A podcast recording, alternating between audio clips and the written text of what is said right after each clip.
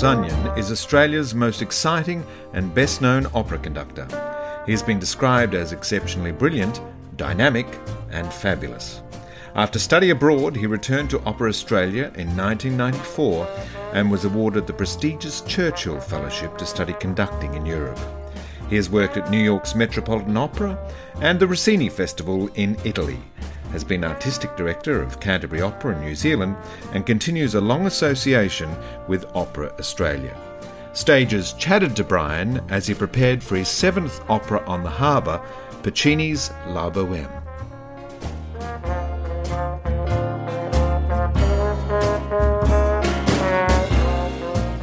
They look good and they sound great, which is really good. And they've come very nicely prepared. And on the first day, we, I just had a full day of ensemble calls. You know, so, so I they just had me, a pianist, and uh, we went through the score and we worked out what we were going to do. I I'm a collaborator, um, as opposed to other people who just you know other co- conductors say, you do it this way, which you know it's okay, but I would rather hear what that person has and what they're going to bring to the role. Yeah?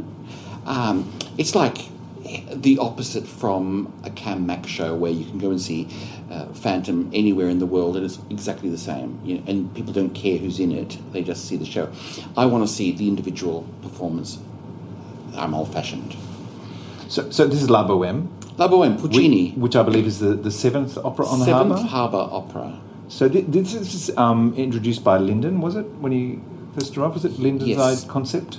Absolutely. And it's grown into one of the most highly anticipated uh, cultural events on the calendar. Yeah, from the get go, it was the most important um, international focused festival in the world from, from the get go.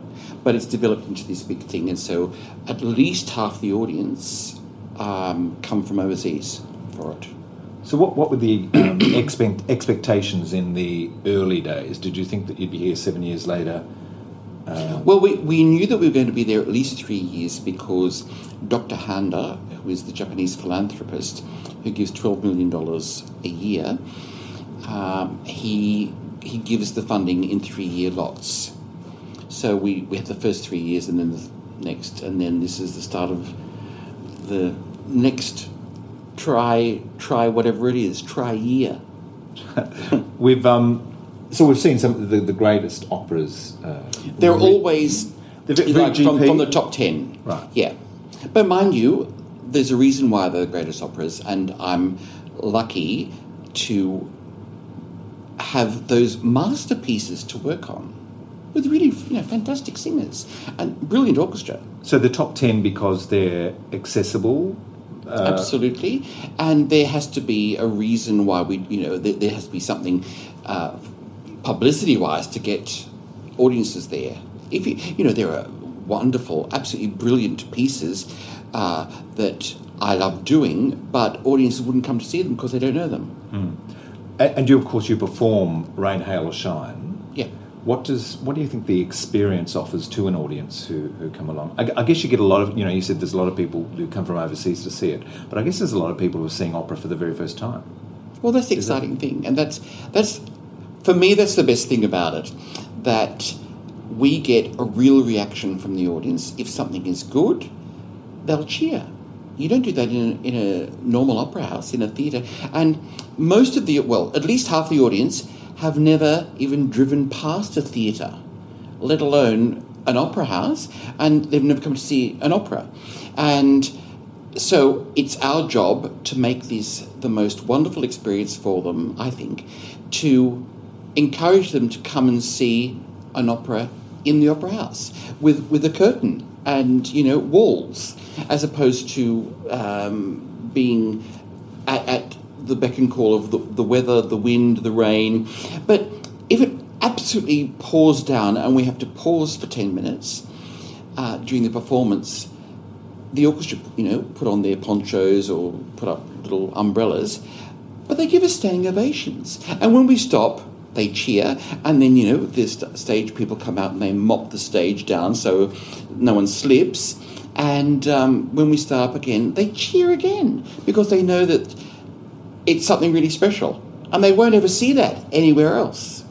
Yeah, and it is very special. I've, I've been fortunate to see it the seven years, and um, on that, that beautiful setting on the harbour with the opera house in the background and being able to dine and drink al fresco, and uh, it, it, it's a magical night. Yeah.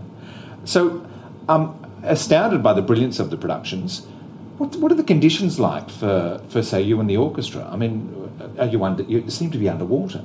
No, we're not on water. We're actually on top of the water. And when we started, uh, look, it's grown into being better, the conditions. But when we started, the orchestra pit, which is literally underneath the stage, you know, we can hear the singers walking on top of us. Um, uh, there, there, there were sort of wooden, you know, railings on, you know, on, on the uh, planks, and and you could see actually there were, you know, um, little cracks in the in the floor, and I could see the, you know, during the day rehearsals, I could see the water underneath, sort of, and then um, with at night at ten o'clock, um, with the tide rising, you could hear shoop, shoop, shoop against shoo, and um, sometimes the floor would get wet. But orchestra, orchestra players are very particular animals that they don't play in bad conditions. The orchestra pit, even though it may look terrible, is perfectly air conditioned because um, there are and there's absolutely no leaks, no water whatsoever, because those instruments are really expensive. You know, we've had um, the concertmaster had like a 1.5 million dollar violin, so if if uh, the the conditions, the heat or the cold, is going to tamper with that instrument, they're not going to play. And even when we come out for the bows, which was my idea, you know, because you know everyone comes out the chorus, then the principals, and then I get the mechs, you know, the people who actually make the, the show happen. They come out for a bow, and then the full orchestra come out. But because it's on a raked stage, you know, on a slant, for those people who don't know what a rake is, um, and it can be slightly sprinkling, sometimes raining, they can't take their, their real instruments out, so they have fake instruments that they that they come Props. out. Did you know that? Yeah, fantastic. Yeah, and so yeah, they're like prop instruments. They're sort of old ones. They might be a violin with two strings on it, or a clarinet without the mouthpiece. And as they go up, they're just given an instrument, whether they play it or not. so the audience know that, that there's a real audience, uh, orchestra there, as opposed to just a pre-recorded thing that some people would think because it's brilliant sound. So you think that can't be a real orchestra underneath there, but it is. I've always been curious. Do, do musicians own their instruments? I mean, a one point five million dollar violin. Well, most people own their ins- instruments, but in cases like that, uh, sometimes there are wealthy benefactors who just happen to have bought uh, uh, an Amati or a Stradivarius, that, you know, five million dollars, and they loan it to the performer. And I think people like Richard Tognetti and things uh, with the Brandenburg uh, Chamber Orchestra, they use instruments that are on permanent loan to them. And that's why it's bad when you read in the press or on social media that a violinist or a cellist has um, been you know, on a flight and when they get their cello back, it's been smashed. Well, well it's because it's not their cello. And it's like $5 million probably uninsured. Oh dear. Um, you talk about the beautiful sound. Is it a challenge to get the uh, the sound right, being out in the open air and Not for us, because the orchestra, look, the orchestra is fantastic. They, they're the guys who make me look good. Uh, but the sound uh, designer and sound technician, Tony David Cray, is literally from heaven. He's from God. And he makes, he makes the sound fantastic. Um, he has a huge console thing, and you know the, the singers have earpieces, you know, and he they they're individually mic'd, as are all the instruments in the orchestra. And there's like seventy five piece orchestra. They're all individually mic'd, and he just you know, does whatever creation create creative things on it, and there are I think it's 280 or something speakers underneath this where the audience sit. Um, and then there are speakers on stage as well, and somehow he makes it sound fantastic, like a studio recording. Can uh, can the open air play havoc with the voice? I mean, do, do the singers experience uh, any difficulties? Like swallowing insects. Oh, right, okay. Yeah, we had that a couple of years ago. We did doing Carmen, and I, I, in the second act sort of duet thing, just before the, the flower song from the tenor, I heard the mezzo soprano sort of singing there, and a fly had got up her nose and sort of started buzzing, and she couldn't get it out, and anyway, then she eventually swallowed it. Uh, yeah, but a, a lot of old singers, sort of celebrity singers, for years refused to sing in the open air because it dried out the, the voice, you know. But look, these days you perform where you're being paid, know. Yeah. You contracted, that's it, full stop. I'll do it. Because if I don't do it, I'll get someone else. Right. Well, we look forward to seeing uh, La Boheme um, and, uh, and, It's- what, and it's- what's in the future. Yeah, it sounds like a really interesting production. There, the director has got some really interesting ideas, which is good.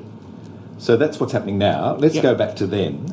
Um, you've described yourself as a country boy from Cessnock who fell in love with opera at four years old. Who said that? I read it about you. I think it might have been in the uh, Mossvale Times or the Southern Highlands Daily. Um, does that sound right? I mean, because you did grow up in Cessnock, a country boy. Yeah, I never grew up, but I was born there. Yes. Yeah, yeah. Um, and so falling in love with opera at four years old, how, how does that happen? Well, my mother was basically deaf. She was hearing impaired. She had about 5% hearing in one ear. That was it. Uh, and soon after I was born, some old person died and they left her the, her hearing, the hearing aid in their, you know, in their will. And my mother never knew that she was deaf but this person who died anyway. So my mother started wearing this hearing aid. You know, you, these days you just go to a hearing specialist and they, you know, do the test and things. No, that is, you just put this one in her ear and you know she could hear through that. But she was Scottish. Uh, my father was English, but um, my mother was a dressmaker and I was very close to her.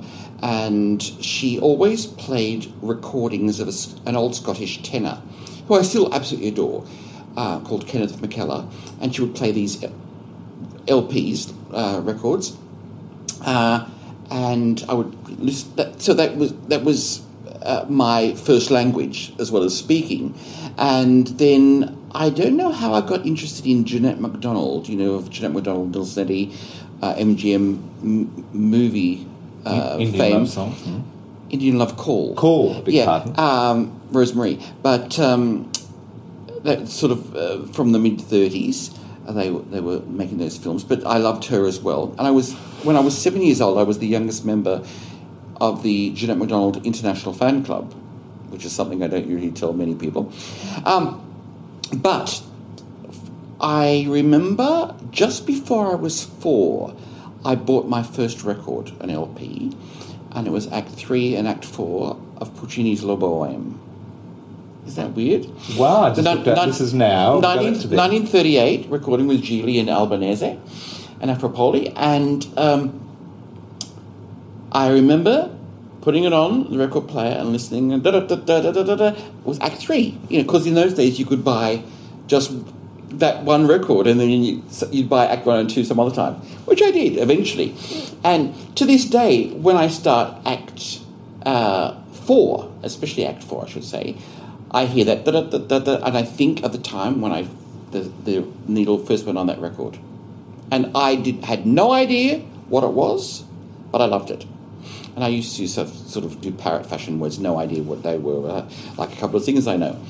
And um, yeah, so that, that was the start of my record collecting, and every week I would buy at least one record, and then my mother would just, you know, just say whatever records I wanted, I, would buy, then I that was the start of a of the tip of the iceberg of a massive collection. Uh, was it a musical family? No, not at all. No one, no, no aunts or uncles or No, no. My grandfather played bagpipes in a pipe band in Scotland, but he never played them here. And um, I still have his chanter, which is the practice. You know, it's like it's like the the, the end of the And it's got the, the big circle on the end. The, the, No, the chanter, yeah, for the bagpipes. Yeah, yeah. and they just put a normal top Reed on it, you know, yeah. so it's just it looks like a big piece of licorice. Um, anyway, but I I have that, but no, there was no musical person in our family, and no one could really sing, or no one did. Just my mother listened to this, well, what she could hear of it, of Kenneth McKellar singing Scottish songs. Uh, now you played the piano. Do you play any other instruments Yeah, I used to, but I learnt piano. first? Yes, it's in my book. You know that story about No, no. just after my parents were married in 1942, um, someone said to them, "Oh, we've got this piano. You know, would you like it?" We, you know, well, yeah, fine. So it was delivered by the removalists, and unbeknownst to my mother and my father, the removalists dropped it off the back of the of the truck, and then just carried it in. They said, "We've got a bit of junk here." anyway, so they didn't know because they never played it, and it sat in the living room um, of the family home for a thousand years, and then suddenly, just before I was four, just before I, well, just when I bought this first record of Act Three, Act and Act Four of La Boheme, um, I said to my mother, having not even opened the lid of the piano, I'd like to learn how to play the piano. So she found some sort of teenage girl a couple of blocks away who charged 40 cents an hour, oh, half an hour lesson. And I had a couple of weeks of lessons. I said, I don't know how, exactly how long. It wouldn't have been many more than two or three months. And then I decided that she wasn't giving me enough. So I went to another piano teacher in Cessnock, an old lady who was fantastic and she gave me a fantastic technique. I don't have it anymore, but I was really good, and I, I did all my exams, and I sound like you know big headed now, but I look I recorded most of the Mozart um, sonatas and many of the Beethoven sonatas for the Newcastle ABC. By the time I was fourteen, um, anyway, yeah. So I don't know what it was. They they must have thought I was a Martian. Um, who was your piano teacher? Do you remember her name? Of course I do. Uh, Mrs. Dietz, Ina Dietz, Alex- Alexandrina, but it was Ina Dietz. And I had, we had to pay, it was $3 an hour, uh, $3 a lesson. And so you had to pay in terms of 10 weeks, it was $30, which was a lot of money for my parents because my father was a coal miner and my mother was a dressmaker. But they had basically no money on this old piano. you know. And after a couple of years or something, they bought a pianola for me, which was a, cost hundred dollars, which was a lot then. And um, I had that all my life until my my hideous brother decided he was going to make it into a cocktail cabinet. Oh no! End of story. That story. Uh, um, But were you able to buy piano rolls and hear yeah. the recordings? Yeah, of, I used um, to. of Oh no no no no! pianists that no no no! I never did that. That that they're player pianos. Player pianos, Pi- right. Pianolas are just sort of you know you, you know roll out the barrel you know that sort of thing. While And, you uh, pumped it. Yeah, yeah, as they say. And um, um, yeah, so it was thirty dollars for ten hour lessons, but for each of those, which was supposed to be one, one hour a week, but each week she gave me three two and a half hour lessons. This lady, um, and my lessons were at six thirty in the morning, I think, or six. It must have been six because uh, they were two and a half hours or an hour and a half. No, two and a half hours. Monday morning, Thursday morning, and Saturday morning. So I had seven and a half hours. I can't count. Yeah, seven and a half hours a week for ten dollars, and then I go to school. Then I come home and practice, and uh, she would she would have a cup of tea and her breakfast whilst giving me my my piano lesson. Well, it sounds like you're a pretty committed, dedicated student. Yeah, and look, she was she was dedicated to me as well. And I suppose she sees the enthusiasm She must in have, a pupil, yeah. so Hmm. she wants to encourage that. Did, was there much of a, uh, an education in music at school? No, No? not at all. Right. But I did in primary school. I had a school teacher for year five and six in primary, my last two years in primary school, who was an opera fan, and she encouraged uh, my listening. In fact, I think I encouraged hers because I had a much bigger collection than her. And um, I would, at, at school, she, she used to play things of Jussi Björling and whatever to the class, and of course they hated it, you know. They, you know. And um, we're talking the late 1990s here, you know. Anyway, slight joke there. Um, and um, so whenever um, we'd be doing something, uh, I'd of course finish really quickly, and so she'd put on a record of you know, it was frequently Jussi Björling that she played, a Swedish tenor, and uh, all the rest of the class were still trying to finish their things, and they'd be, is music happening? Anyway, yeah, so she she did encourage it, and then when I left primary school, I kept in contact with her, and um, you know every time I bought a new record, I would ring her and tell her what it was, and blah blah blah blah blah. You know, Yeah. I had to tell someone, Yeah. because no one else in Cessnock even cared. Well, that's it. Growing up in a, in a rural town, you know, Cessnock, um, how do you find outlets to, to see and to hear and to do? You obviously had a record collection, but what about um, seeing live performance? Were there recitals that with the town or, or anything? I, I remember the the Australian Ballet, I presume it was Australian Ballet, came to the Cessnock Town Hall, which no longer exists. And I used to go and practice there uh, on the way home from school because it was the only grand piano in, in the town. And um, they opened the town hall for me, so I could go and practice.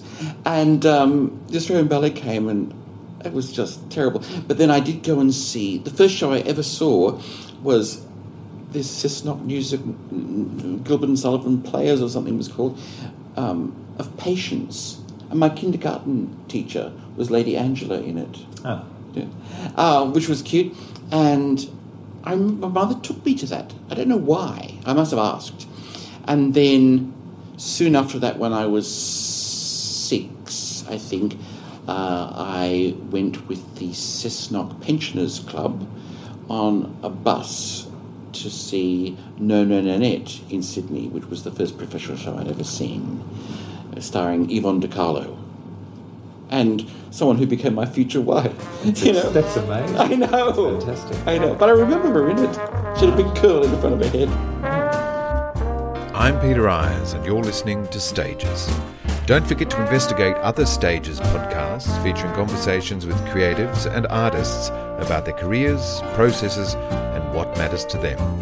Leading lady of the Australian stage, Geraldine Turner, reflects on the challenge and responsibility of leading a company, often on a long tour. Yeah, and there have been times in my life when I haven't come up to the um, the place I should be in, in leading the company. I've always led the company, but you know, I've been a brat sometimes too, and you know, my private life. By example. yeah, my private life has taken over, and I've been, you know, quite mad. But but at times, but That's still, a, a mature. Is that earlier in your career? I that's suppose so. I'm thing, certainly not that now. I'm not that person now. But um, yeah, um,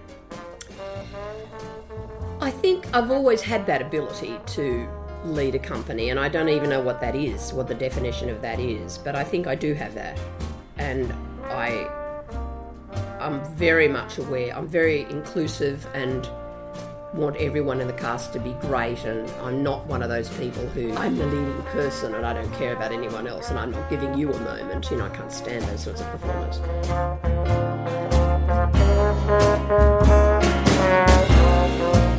But was that good tertiary training? I mean, It was okay, but but uh, look, as you probably n- know, in in the arts, no matter what sort of studies you do, it doesn't really put you instead for your job. Uh, at the a lot of that's learning on the job, isn't it? Absolutely. Serving an apprenticeship. Well, in life, Yeah, uh, yeah. it's like that. Yeah, um, I, I went to Newcastle Conservatorium and I, I did a um, performance degree and blah blah blah blah blah, and then the day after I graduated from the con and the university at the same time because I think for an extra three hours a week or something, I could do a dip mus ed, which is a, some sort of school teaching thing, Yep, and yep. you know, so I did that at the same time, and um, the day after I finished that, I started work at Opera Australia, uh, and I had absolutely no idea about what being a re- repetiteur was, and you know, I could play everything, but I had never had to follow a conductor before. So, how did you get a job at Opera Australia? Was it one advertised, or because you were a, a um, an impressive graduate from the conservatorium? You, Oh no, I had written to them. you'd written to them, right? I'd written to them um, well beforehand and saying you know who I was and what I was doing, and and I had been conducting the Newcastle Gilbert and Sullivan Society, and I'd done Guys and Dolls and Showboat for the Novocastrian you know, players or whatever it was. you can imagine what it sounded like, and. Um, Did you have aspirations to be a conductor No. at that time? No, no you're quite happy being a repetiteur, and Well, I was just I just director. wanted to be around singers, Yep. and um, and you know, cre- you know, creating the music that I liked, and um, so I wrote to them, and then I, I did an audition for them, and literally the day after I fin- graduated, um, I started with them. It was like casual, I think, and for, after a couple of weeks, they sent me a letter offering me trainee repetiteur scholarship. You know, obviously someone given money or something, and so they, they say, well, you you know, you have the naming rights on this young guy or something. So um, yeah, and I was I was trainee. Well, we're, we're trainee even now after however many years, but I was a trainee repetiteur for six months or something. Then I just went on to staff there. I've basically been resident with uh, Opera Australia since then. you got the Churchill Fellowship in '94, which took you to Europe. Yeah. Is that where you were able to develop your skills skills as a conductor? Was Well, that there, or what did you what did you do in Europe with the? Supposedly it was because it all started um, because when I I was with Opera Australia and uh, and then in somewhere in 90, 80, 89, early 89, they obviously thought that it was time that I my mind was uh, expanded and my you know aspirations uh, would encompass more than just playing piano. And because in this industry as you well know it's like a big family and you can have a lovely time. But it's actually not that you know it's it's really hard work. And in the end no one really cares about each other a couple of people do but not not really um, and I was just in this magical world, and it was like being in a lovely, lovely garden, and all these flowers around, and you know, it was it was funny, and there were lovely people, and whatever. But it's like being in a snake pit, actually.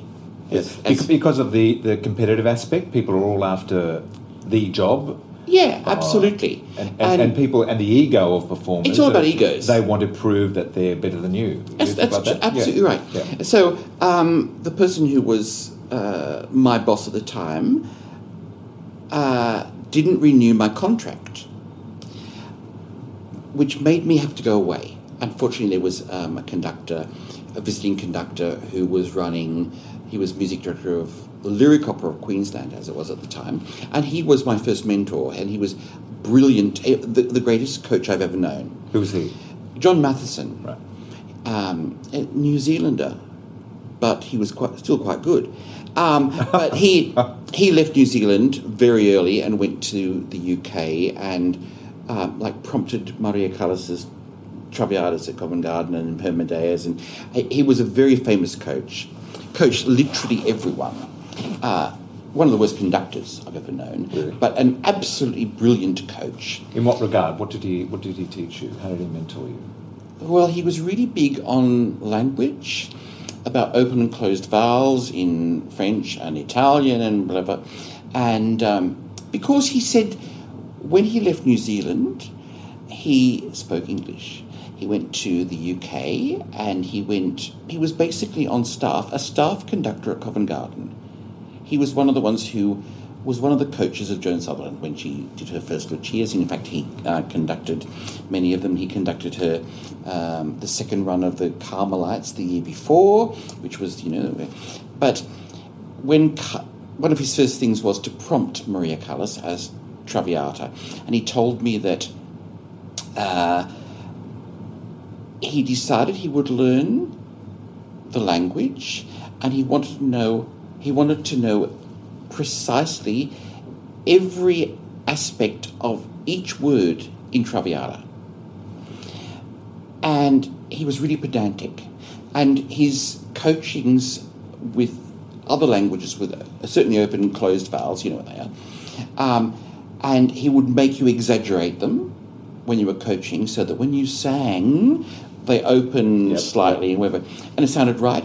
And he would, uh, he was a master of languages, uh, and he would uh, coach things like Rosenkavalier, and Rosenkavalier is, is a famous, you know, Richard Strauss piece, hideously boring in uh, being Act Three, but uh, there's one role in it, Baron Ochs, who sings with various Austrian accents, and he knew all of them.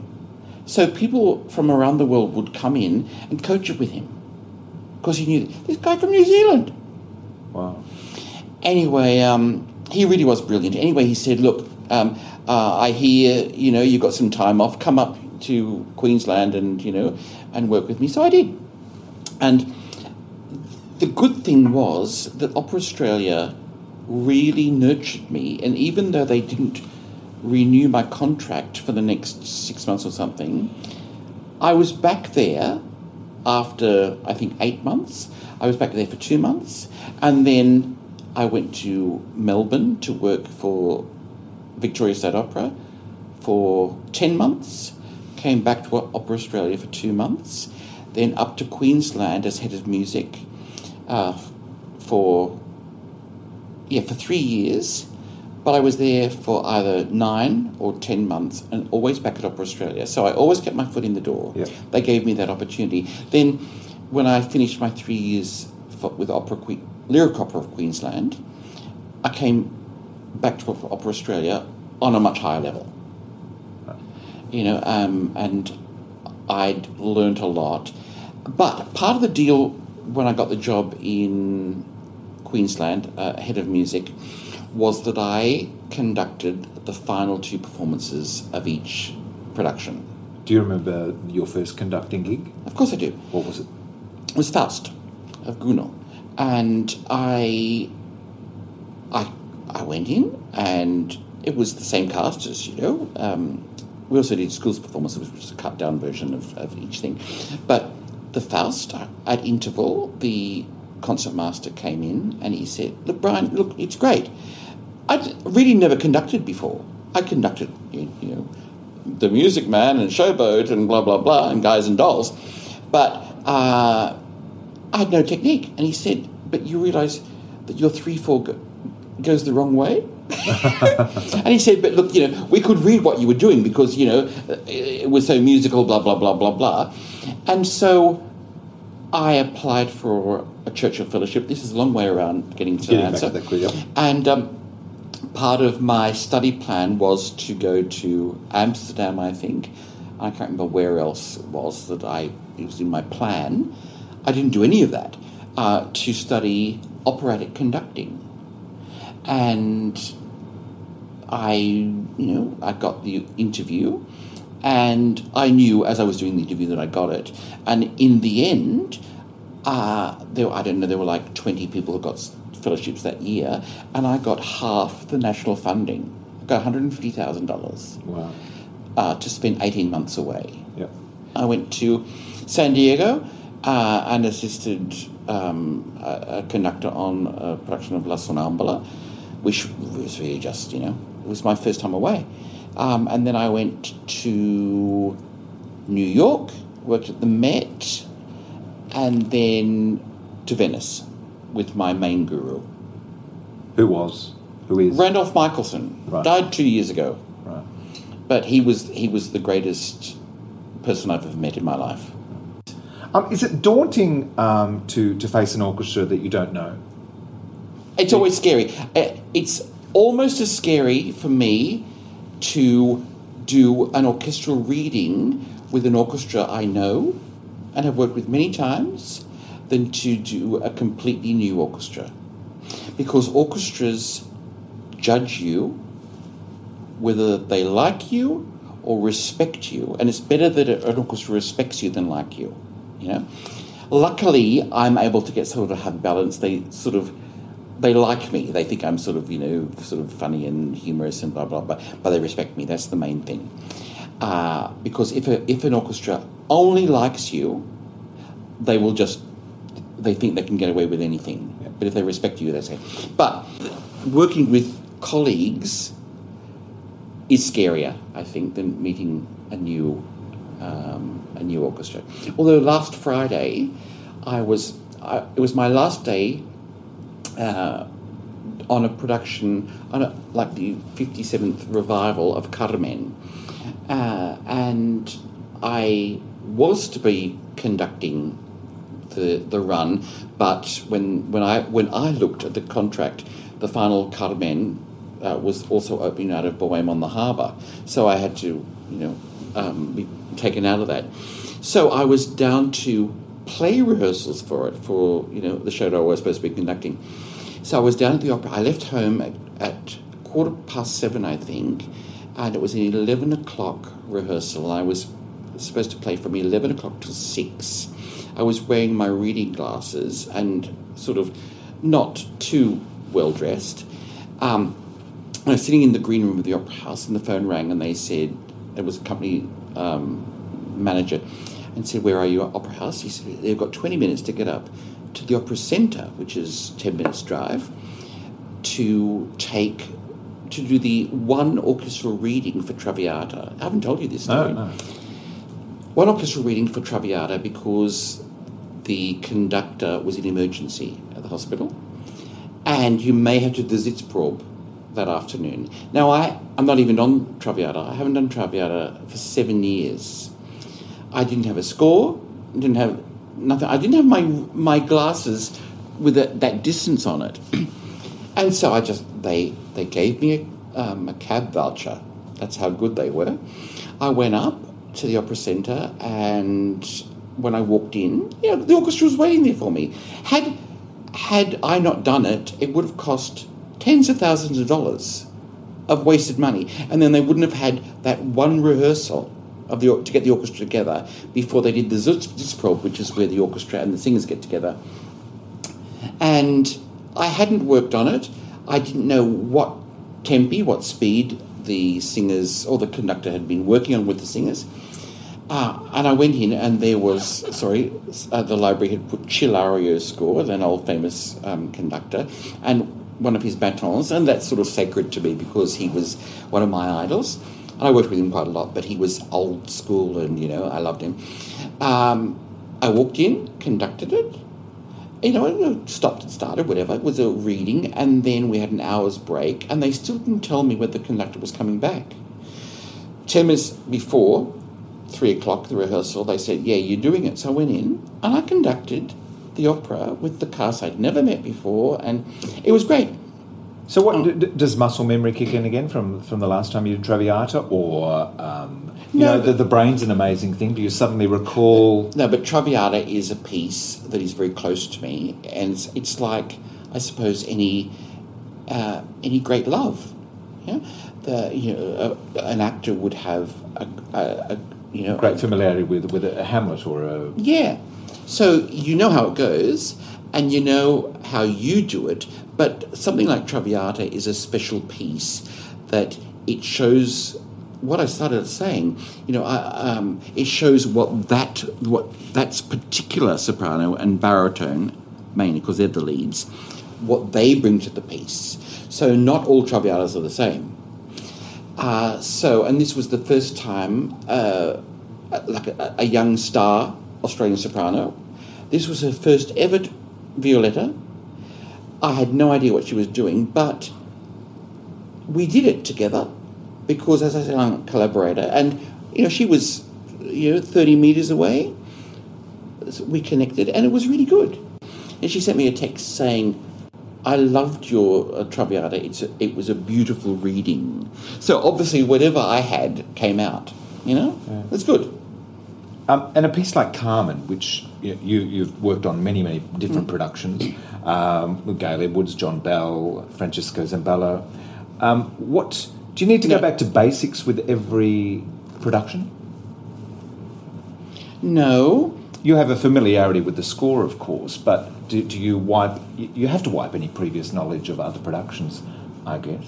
no, I, Don't, I don't think so. I, I, I always just do what I sense and what I see, and I work with the people I've got because you know, Carmen isn't one of those things that no Carmen is the same, and Don Jose is you know different each time.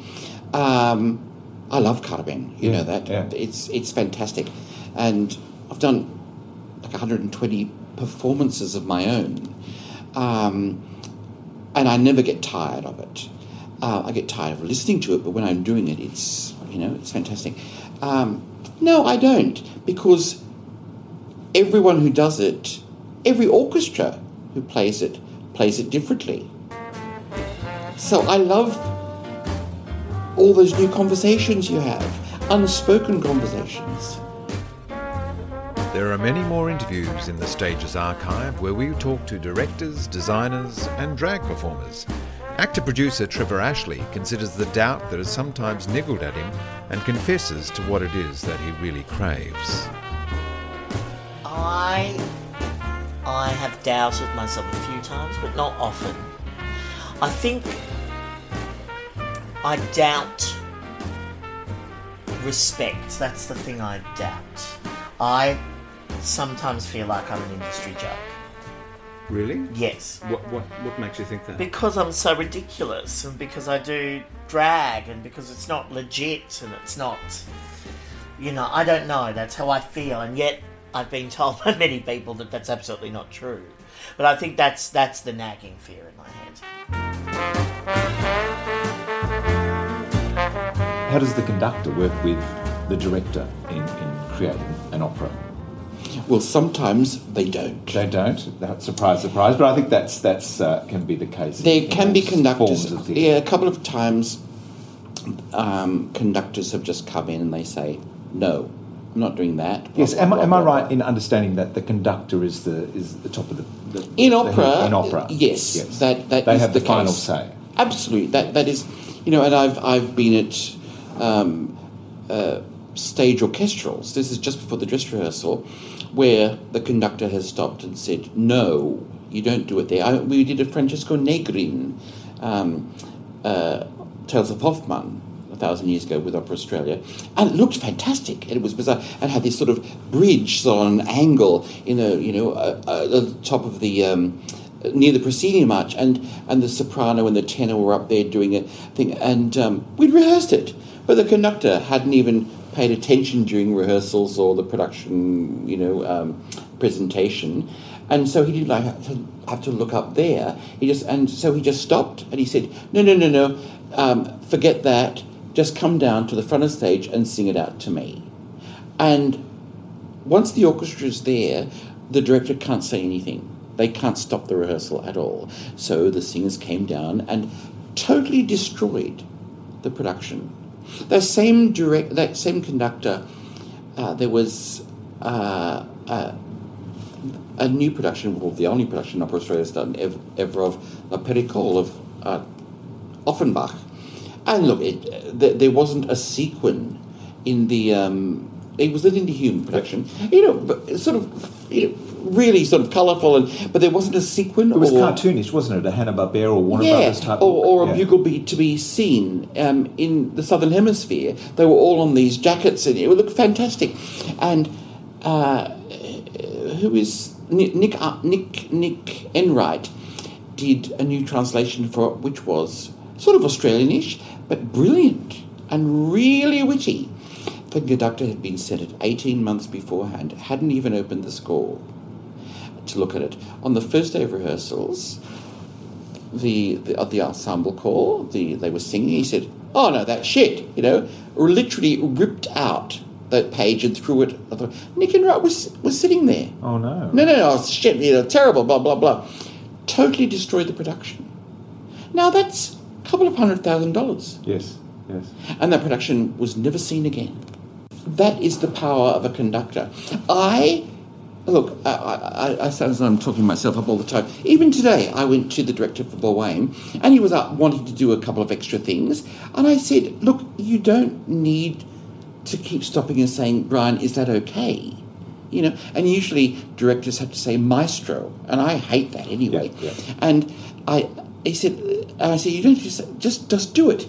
And if I don't like it, I'll tell you in private. You know, but it should be a collaboration because you've got to think that the audience are the people who are going to see this thing. It's not about my ego or the director's ego. You can be uh, physically on the go for up to three hours or more. I imagine it's quite an exhausting task to conduct an orchestra. Yes. Are you, how tired are you at the end of the night, or are, are you not? Are you uh, I'm exhausted. invigorated? You are I'm exhausted. As I said, you know, an orchestra judges you as you walk onto the podium, whether they think you're good or bad. So that's a big act for me. I'm always really bubbly and full of full of positive aura, and I get on there, and they feel as though they're in good hands, even though I'm shitting myself sometimes. You know, How do you prepare for a performance? Do you do exercises? Do you go to the gym? Um, I've never driven past a gym. You know that. no, but I imagine that you know you need to stretch. Would do you stretch? And No, no, I don't. No, nothing like that, right? Um, I have terrible lower back problems, and I have I had um, uh, frozen shoulder three years ago when I was doing AIDA. I I do the Ethel Merman um, line of you got to you got to be a fucking nun. I do nothing on days of performances, especially when I'm doing the harbour, which is every night. I uh, go out and I buy some lunch. I, I get some buy some breakfast, but I also buy some Asian food for my lunch or dinner and dinner, I should say. And I have a nap at twelve thirty, at the latest, and I sleep for ninety minutes or two hours, and then I get up and I have, you know, my dinner, and then I go to the theatre to the show at seven thirty, walk home, go to bed. And that's what you do for a month. A All full time. month. Yeah. yeah. But I am ve-. I am very very um, like my uh, my muscles are really bad because Do you have massage? I used to, but I had a bad experience once that I, I actually couldn't get off the massage table. Right. And I was doing a matinee of Carmen in Melbourne, and I actually couldn't actually walk. I thought I was going to have to get, uh, uh, you know, an ambulance from the massage, the Thai place, to the the art centre. Right. It was it was really terrible. But yeah, Singers are known for particular repertoire and they fly all around the world performing that repertoire. Uh, are conductors known for specific repertoire or will you take on anything? I'll do anything. You'll do anything for a gig? I- no, I but, will. But there's, I mean, Carmen and, and uh, Yes, various a, operas. a pop lot of a lot of um, conductors have four or five pieces they just do endlessly, and they're well known for it, and they're engaged around the world to do it. How long would it take you to learn a score? Well, or how, how long do you spend with the score before? I spent all my career basically just doing operas that I had coached. So, someone when I was little said, "You know, Brian, you you don't know an opera until you've coached every role in it. Ah, so yes. you can sing every role, blah blah blah blah blah. Yeah, Uh, there's something good in that. So Well, it's, it's knowing every part of a watch, Yeah. every, every part of a car. Yeah, absolutely. So I've had the luxury of only conducting great pieces for 20 years. So I, I come to it, um, I might not have conducted the piece, but I know it inside out. So that's a big, you know, plus. Uh, last year, I debuted with the State Opera of South Australia with a double bill of Manuel de Falla's La Vida Breve, which I did not know at all. And the second piece was Gianni Schicchi of Puccini. Of course, I had coached a couple of roles in it, and I'd played it a couple of times, and I'd you know conducted Kiri in doing the O mio babbino caro aria a million times. Uh, but I basically didn't know that piece, and I, it, I was really worried about it, and it took me two weeks of really studying that score before I, I went to Adelaide and Adelaide Symphony was absolutely brilliant. Um, yeah, it was a good two weeks of, and it's, and it's the first time in 20 years I've really had to look at something and learn it. Because I can fake things very well, as most conductors do. Yeah. Um, but when you've got a, a really good orchestra, they know. Yes. They know When if you- you're if you're faking. Now, you've been described as exceptionally brilliant, dynamic, and fabulous. But I wrote that myself. Oh, did you really? I was going to say, do you take notice of reviews? Everyone takes notice of reviews. So you read your reviews? even if they yeah, because most of the time, uh, I there's there's one reviewer who absolutely hates me, uh, which is just stupid, and it's be- because I was part of him being sacked from his previous job. So you know, um, The snake pit. yeah, and the the other reviews frequently conductors aren't even mentioned. You know, operas happen by themselves. You would think, wouldn't you? Yeah.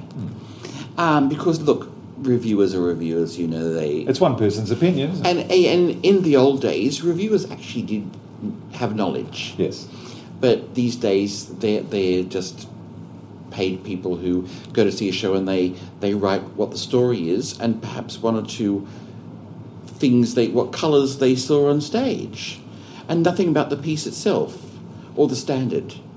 Now, you're also an author with uh, Losing the Plot in Opera, which is uh, a terrific... A bestseller. Terrific uh, bestseller and a terrific It was. It of... was bestseller for two years, two Christmases in the UK. Um, now, through your record label, Desiree Records, you've been preserving um, and sharing live recordings of some Concerts, of our great, our great, Yeah. um, our great voices. That's a responsibility that you must take very seriously. Uh, preserving those voices, or getting them out there for, for listeners to uh, to hear. for anyone who is even slightly interested in it. Yeah, it's really important because we learn from the past, or we should, in any art form. You know, um, uh, dancers should know all the great dancers of past at least hundred years. Ballet Russe, Absolutely, yep, he was a lovely dancer, ballet russe. he was great. And um, uh, music theatre people should know the great, you know, performers of their because there were there were music musicals before Les Mis. Did you know that? I did know that. I did know that. And uh, with opera, you just don't read what's on the page and sing it, you know, or play it. Um, there are traditions, um, there are ways to sing things, and voices change, musical styles change. Um, and as I said, you know, I was brought up. Well, my parents were much much older than.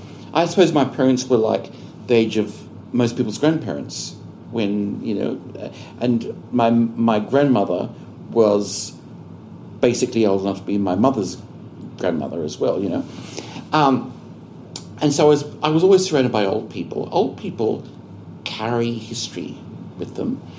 Uh, and whenever I could, when I I still do it. I- somehow have this ability to hone out interesting old people, and you just have coffee with them, and from that, I know how to do things. I know how to shape a phrase. I know. I, I remember I was doing Rigoletto with the Opera House here, and our boss, who's now dead, Richard Hickox, came. He said, "Oh, Brian had a big stutter." He said, "Oh, Brian, he said, it was marvelous, marvelous." You know, and he said, "You know, I've never heard the act, act three like that. The end of the duet, you know, how it built up here, and then, uh, then, then when she finished the high note, you know, it went half tempo, then accelerated, and blah blah blah." I said, "But that's what they always used to do in the 1940s at the Met. You know, that, that's theatre. You know." It's, it's not written on the page that way, but that's how you make it sound great. And all those old singers who, when I first started with the opera company, there were all those people who were quite old. They'd be character actors, and I loved them. And throughout throughout history, um, singers, mo- the great singers, have never been recorded. So, so you've done people like Bob Allman But, and but celeb- celebrity singers Right. um, are recorded, Yep. and they're not necessarily the greatest. Yeah. Um, fortunately, Maria Callas was, you know, she was, you know, She was pretty good. She was the greatest of them all. Um, but there are a whole group of Australian singers because I love our own um, um, history, uh, and I, 25 years ago more, I contacted 30, 40 old singers, and it was when, when compact discs first came out, and I found out that you could actually record, Record on them. on them, yep. So I, I said, look, if you've got any old cassettes or reel to reel tapes, give them to me and I'll transfer them to compact disc because foolishly I thought the compact discs were a good medium that wouldn't corrode and They of course they do, you know. years, yeah. yeah. and of course I, I did put paper labels on them and so that destroyed them anyway. but I've, I've got all that, I've, I've preserved all that stuff. So I contacted all those people and, and within the first six months, I don't know, 15 of them had died. But before they died, they contacted me and said there was one woman, a lovely, a lovely old soprano called Rosalind Keane, and she said, "Look, Brian, um, I've just got your letter, and I've just told my son to give you um, all my ABC master tapes that she's stolen, and everything and all my music, blah blah blah." And she was the first Zerbinetta in Australia. She was on Bobby Limb's Sound of Music. Right. Uh, so I have all those things, the only known recordings of most people. And there was an old soprano called Elizabeth Fretwell, who was a major singer. And um, in fact, only a couple of months ago, an old baritone said that at Sadler's Wells, they said that when Betty Fretwell left, they were never able to replace her because she could sing anything and brilliantly. Um, I, she sent me a, you know, she called, I think it was, and she said, Look, Brian, I don't have any recordings of myself. So within six months, I'd sent her like 25 complete recordings of her in opera and blah, blah, blah. And so that was also to pass on to her family so the grandchildren could hear what, what you know, Nana sounded like.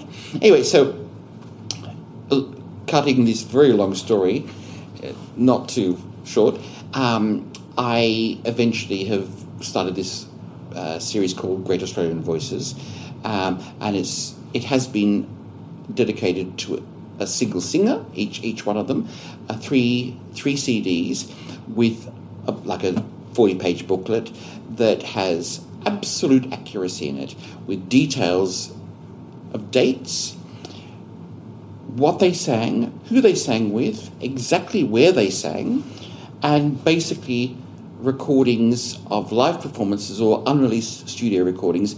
Everything is world first premiere, you know, commercial release, and um, it documents. You know, most of these singers had like forty-year careers, which is unheard of these days, and um, like from 1950 to 1990 and whatever, and um, I've done seven of those. Are so they far. they're available online Yeah, yeah, absolutely. through Di- through Desiree Records or well, no, just online um, from from you know uh, like Fish Fun Music and things. but the series is called Great Australian Voices. Great Australian Voices, and uh, you know I'm really proud of them because So in a, in a hundred years' time, hopefully, if anyone is even slightly interested, they can look at these things and know exactly who that singer was, what they sounded like without studio knobs being you know uh, Manipulated. twisted. Um, for rare photographs of these people, and also what their favourite roles were and why, and even the colours of the artwork are the favourite colour of the of the um, performer. Who are your musical heroes?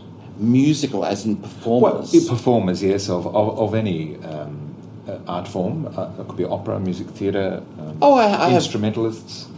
there are a handful of singers I really liked um, and loved and learned from. Uh, certainly Callas, of course. Of course, I never saw her.